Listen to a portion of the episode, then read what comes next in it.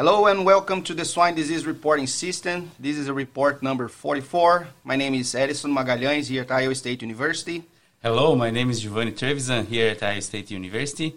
Hello, Daniel Linhares, also at Iowa State. And today we're going to cover the SDRS findings for, for the month of, of September 2021. But just before we get started, so the, the SDRS is a project that was established in 2017 with a goal of sharing information on endemic and emerging diseases affecting the swine populations in the US. So, assisting veterinarians and producers in making informed decisions on disease, disease prevention, detection, and management. And today is a special day for us here at the, the SDRS uh, because we are expanding our capability, capabilities and regional representativeness by having Ohio Animal Disease and Diagnostic Laboratory join the SDRS network. And it's a pleasure to have today here the, the Ohio team, us here. So uh, Melanie, uh, Melanie Prarat, she has been the Ohio leader is in this endeavor. So welcome. Can you can you help us to, to introduce the whole Ohio team? Sure.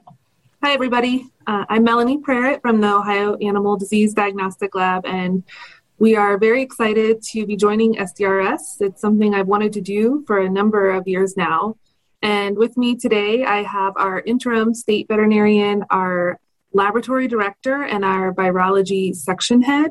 Uh, Dr. Summers, do you want to introduce yourself?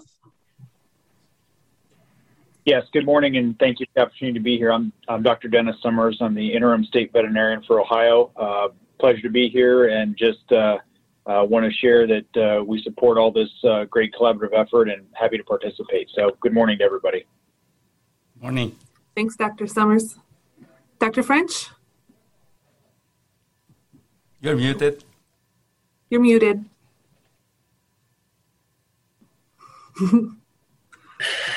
Hello, everybody. Uh, my name is Dr. Richard French. Uh, I'm the new director of the Animal Disease Diagnostic Laboratory here in Ohio. I've been here uh, just for about three months, uh, but I'm very excited to add to a network of laboratories for this uh, SDRS.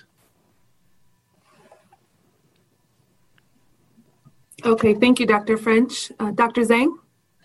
Hey, my name's Yan Zhang. I, um, I've been with the diagnostic labs about 20 years.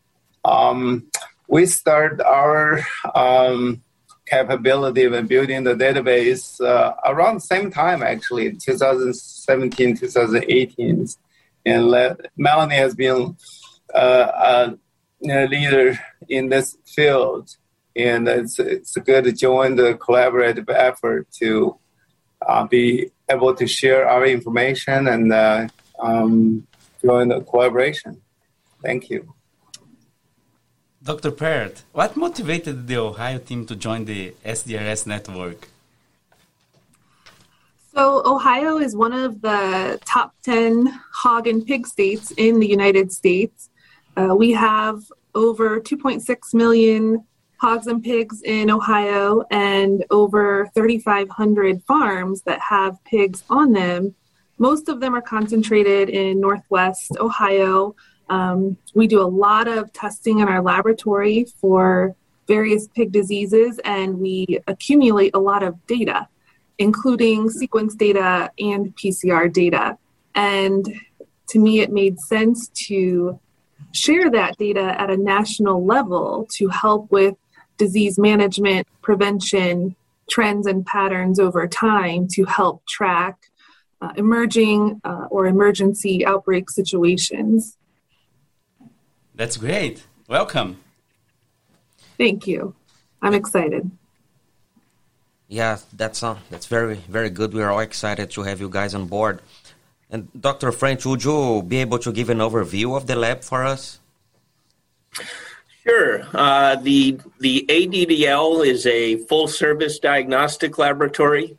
Uh, we are a uh, we're fully accredited by AAVLD, uh, and we are a NAHLN level one laboratory.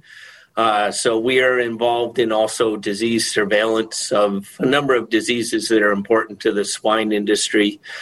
Um, and as a full service laboratory, uh, of course, we have uh, pathology, molecular, micro, serology, uh, and and other services available. Um, I also so think it's important to recognize that we're a uh, an FDA LFFM or GenomeTrakr lab. Uh, so we have full capability for sequencing, NGS, uh, whole genome sequencing, and we regularly track uh, our pathogens in the swine industry. And this will all be critical to, I think, this role of networking laboratories and understanding disease across the nation. Great. Thank you. Now, question for, for Dr. Summers. Dr. Summers, how projects like the, the, the SDRS and the US SHIP has helped the connection between swine stakeholders, in your opinion? How has like projects like the SDRS contributed to help state veterinarians and on an epidemiological with the epidemiological information?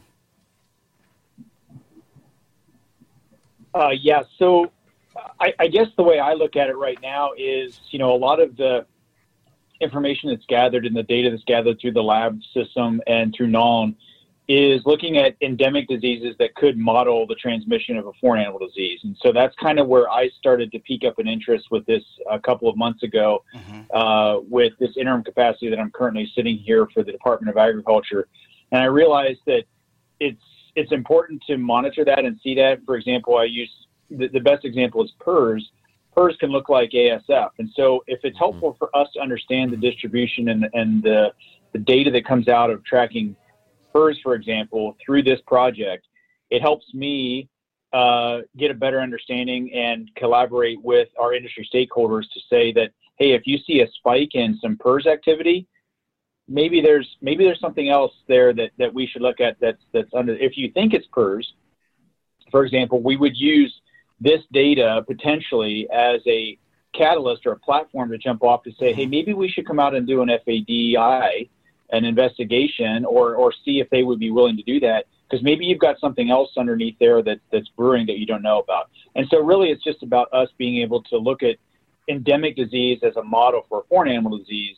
Uh, and I, I use ASF and PRRS as a good example. The other thing that's a uh, that's you know in the works right now that we also find value. I, I, I know the lab does and I do is as you mentioned with U.S. SHIP. If the U.S. SHIP SHIP uh, project, which is uh, in its embryonic stages right now as a pilot program.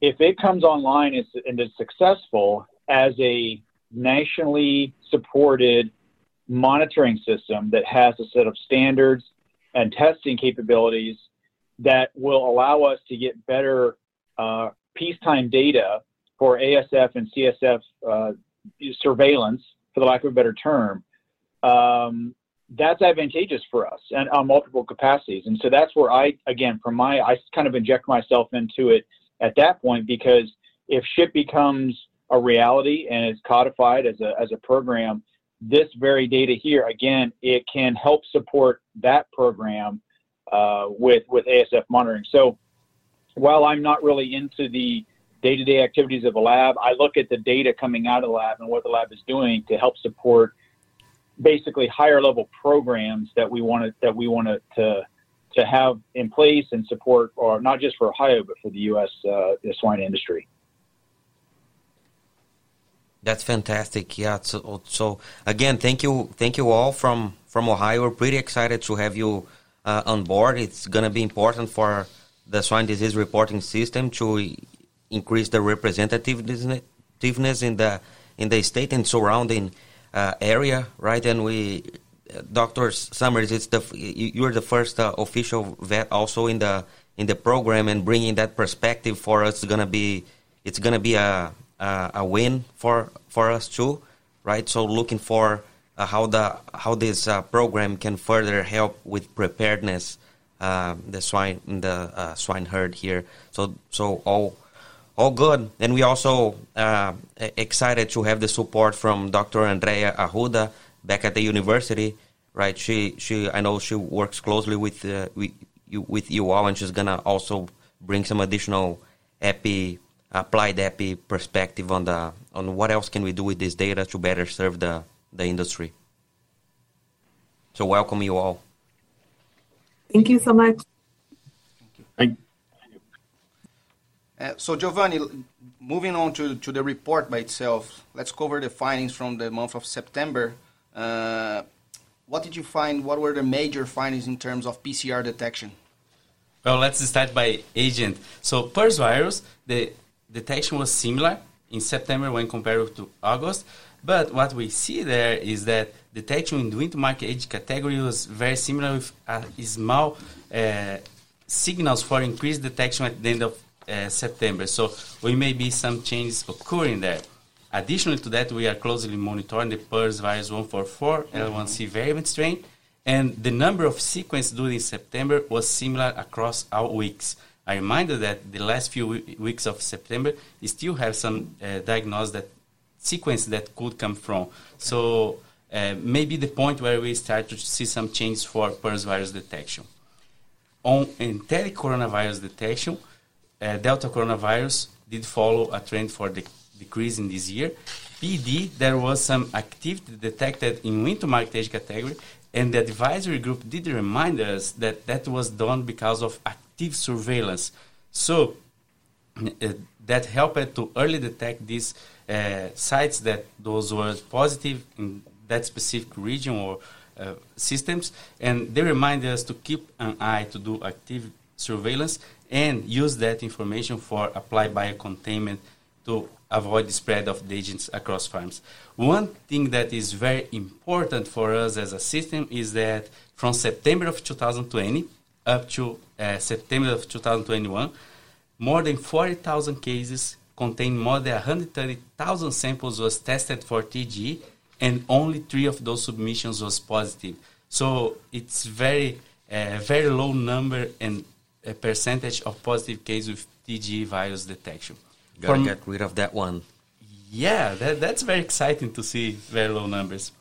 And when we look for our Mycoplasma hyopneumoniae, uh, the detection went up this month, and that is according to the expected for this time of the year. Any additional comments? I think that's the that's the picture we see here as well. We don't see much uh, TGE going on. Okay. Um, PED and the Delta occasionally is hot. Even in summer, we detect them, but it's not very high. Um, we see quite a few uh, PRRS when Melanie can probably share more information, the specific data. So she's been tracking those, but um, SIV, we see that uh, H1N2 lately in um, you know, other um, majority we see the H2N2. Giovanni, what about in terms of disease diagnostic de- detection from the, the ISU VDL? Well, during uh, August and September, we got some uh, signals for increased uh, detection of confirmed disease diagnosis for influenza A and Mycoplasma hyopneumoniae. So in the most recent two weeks, there was a spike in number of confirmed diagnosis for influenza A model specifically. This month, we brought alive a redesigned, redesigned page to present this information about confirmed disease with etiologic uh, uh, confirmation. So we did put there some changes in the chart. First was a pirate chart presenting what was the most frequent confirmed disease in the etiologies over all diagnoses that were received at the VDL. And then we broke that by system using some uh, Venn diagrams. And that present uh, bubbles with specific agents. And where the bubbles do connect between them, we represent the number of uh, confirmed etiological disease in a single case. So you can start to play around with, with those lines and see how may, many uh, co-detections uh, there are between those agents. So enjoy the new page and feel free to reach us if you have any questions for that. Yeah, it's really interesting. Please double check there in the in the report this new new information that Giovanni is bringing. So moving on, uh, Dr. Zhang, you identified porcine Delta coronavirus in the in the U.S. in 2014 and produced the first report linking the virus to, to a disease outbreak. And in 2021, we have some increased regional activity of this agent in the Midwest and Southwest uh, region in the U.S. What are the, the potential uh, root for causes for, for this? Any, any information, genetic any genetic change of the virus? What are your thoughts on that? Well, um, we actually uh, currently we're uh, working with the Ohio State University Dr. Qiuhong Wang's lab on the sequencing of the Delta coronavirus. Um, we haven't done any sequencing uh, lately, but the whole genome sequencing, I think this is uh, um, will be interesting to see. But we did some uh, uh, sequencing data for um, PED virus. Um, using the deep sequencing, actually, um, this is actually published in 2018 um, with also with Dr. Wang's group. There's some uh, um, gene deletion PED virus that's using deep sequencing. You can find them, but using the regular, you will not be able to find them. So I hope this is something that uh, we can use the next generation sequencing to find some uh, variant that's similar to the TGE or the PED uh, virus. That's great. And the work is in progress. Yes. That's great information. Thank you for sharing that, Dr. Zhang. And when we look for TGE, we have very, very few cases that are positive in the last few years. What do you think have contributed for this almost disappearance of TGE? And can we learn something from that to uh, get rid of PED and Delta coronavirus? Sure. Actually, um, in 2015, we published one paper in the emerging um, disease that, uh, you know, with, uh, PRCV is very commonly detected in the, the surveillance sample in Ohio. So we did some sequencing, and we find that uh, we find that actually new variant strain of the PRCV. Uh, I think this is a, we think this is highly possible that uh, you know PRCV actually serving as a natural vaccine um, for the P, uh, TGE. That that's why we don't see much TGE going on in the P uh, you know, PED and the Delta virus, it probably something similar because we did see that uh, um, PED virus, the mutant strand, and uh, the deletion in the spike gene that may play a role because you know we don't see that um, like 2013 2014 when it first started we see lots of the things going on. But since we don't use the vaccine maybe the natural vaccine play a role here. Um, so, and if I, if I recall correctly, the uh, PRCV, the porcine respiratory coronavirus, the uh, TGE is uh, evolved from that virus, right? So they're closely related. Right. Yeah, it's a, it's exactly the same virus, but the, spike genes that have uh, um, the hundred uh, nucleic acid deletion, 130 something. But uh, you know the ones we detected and it's similar to what I was and also Ohio State reported, but a little bit different. So, you know, this is actually, it's been reported, the PED is being reported in Japan and other countries as well. So, yeah, I think that's, uh, you know, this actually have some interesting um, for current uh, COVID uh, 19.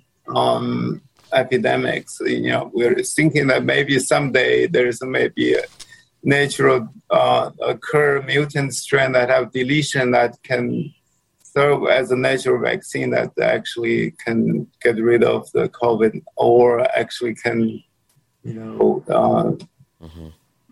cause the, the mutant strain that not as virulent as the current virus going. Oh, great! was a was a great discussion, guys. And to wrap up here, we usually ask this question to, to our guests, and we wanna wanna ask this question for for all of you. Uh, how do you guys envision the the future of, of disease diagnostic and and surveillance, uh, specifically in the in the swine industry, taking together all that all that we discussed and all these new approaches in terms of data analysis and using what what we have Starting by you, Dr. Summers.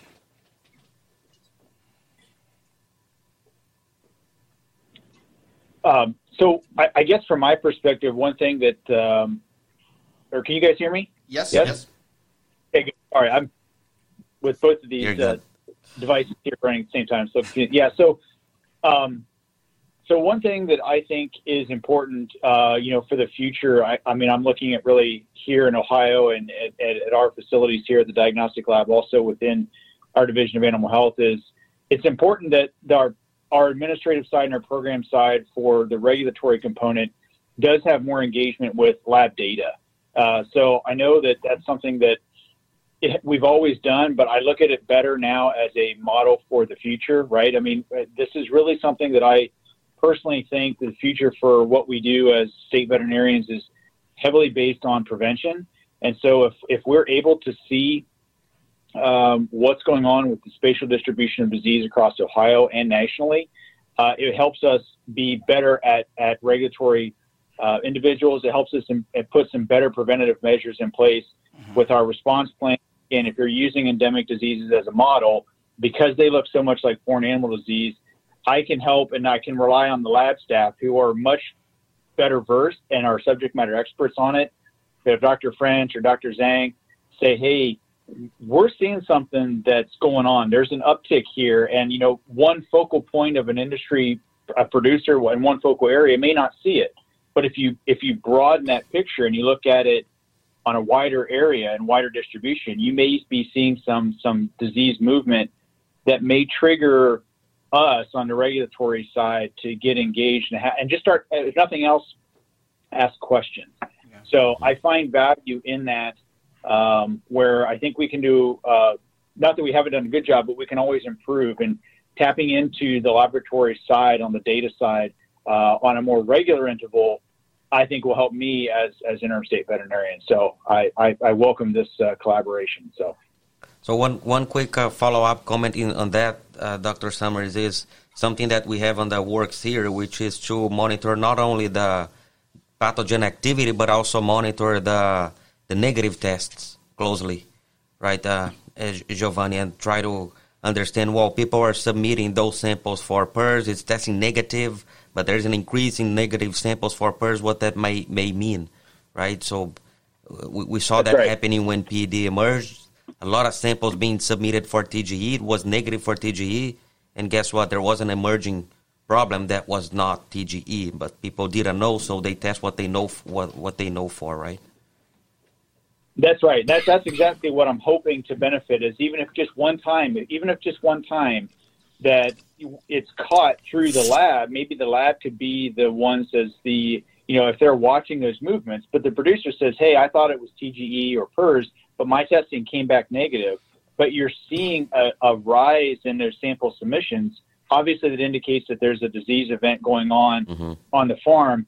Again, if you're just you, I- perhaps there's tunnel vision there that they're just looking for one thing, but if, if there's nothing else coming out of it, the lab would, you know, by being in part of this conversation, I could always say, hey, maybe I should reach out, or one of our field VMOs, who's a foreign animal disease diagnostician, should reach out to that producer and say, hey, is there anything going on that's out of the usual? Because, you know, you're submitting a lot of samples, they're coming back negative, but you're obviously seeing some sort of, uh, of morbidity or mortality maybe maybe we should get involved. And again, if nothing else, it just starts a conversation that is based to help and support the industry uh, for those uh, foreign disease incursions. So that's exactly right.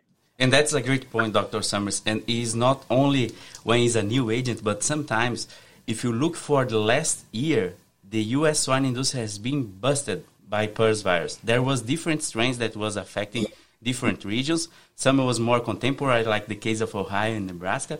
But there was a specific region that was Iowa and Minnesota that was this new PRRS 144 lineage C variant strain that emerged. And when we look for the diagnostic data and specifically SDRS information, we could get that spike back in October of 2020 and now in April and May of 2021.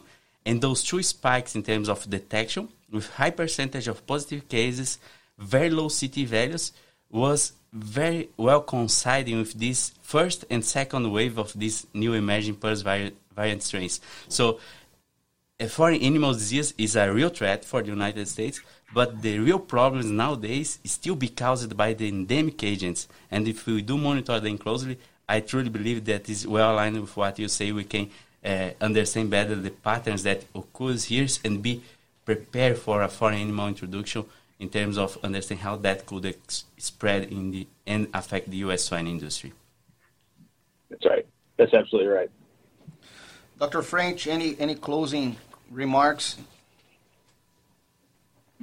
So, uh, kind of the way I, I envision things and, and kind of the grand scheme is is the future is actually in data.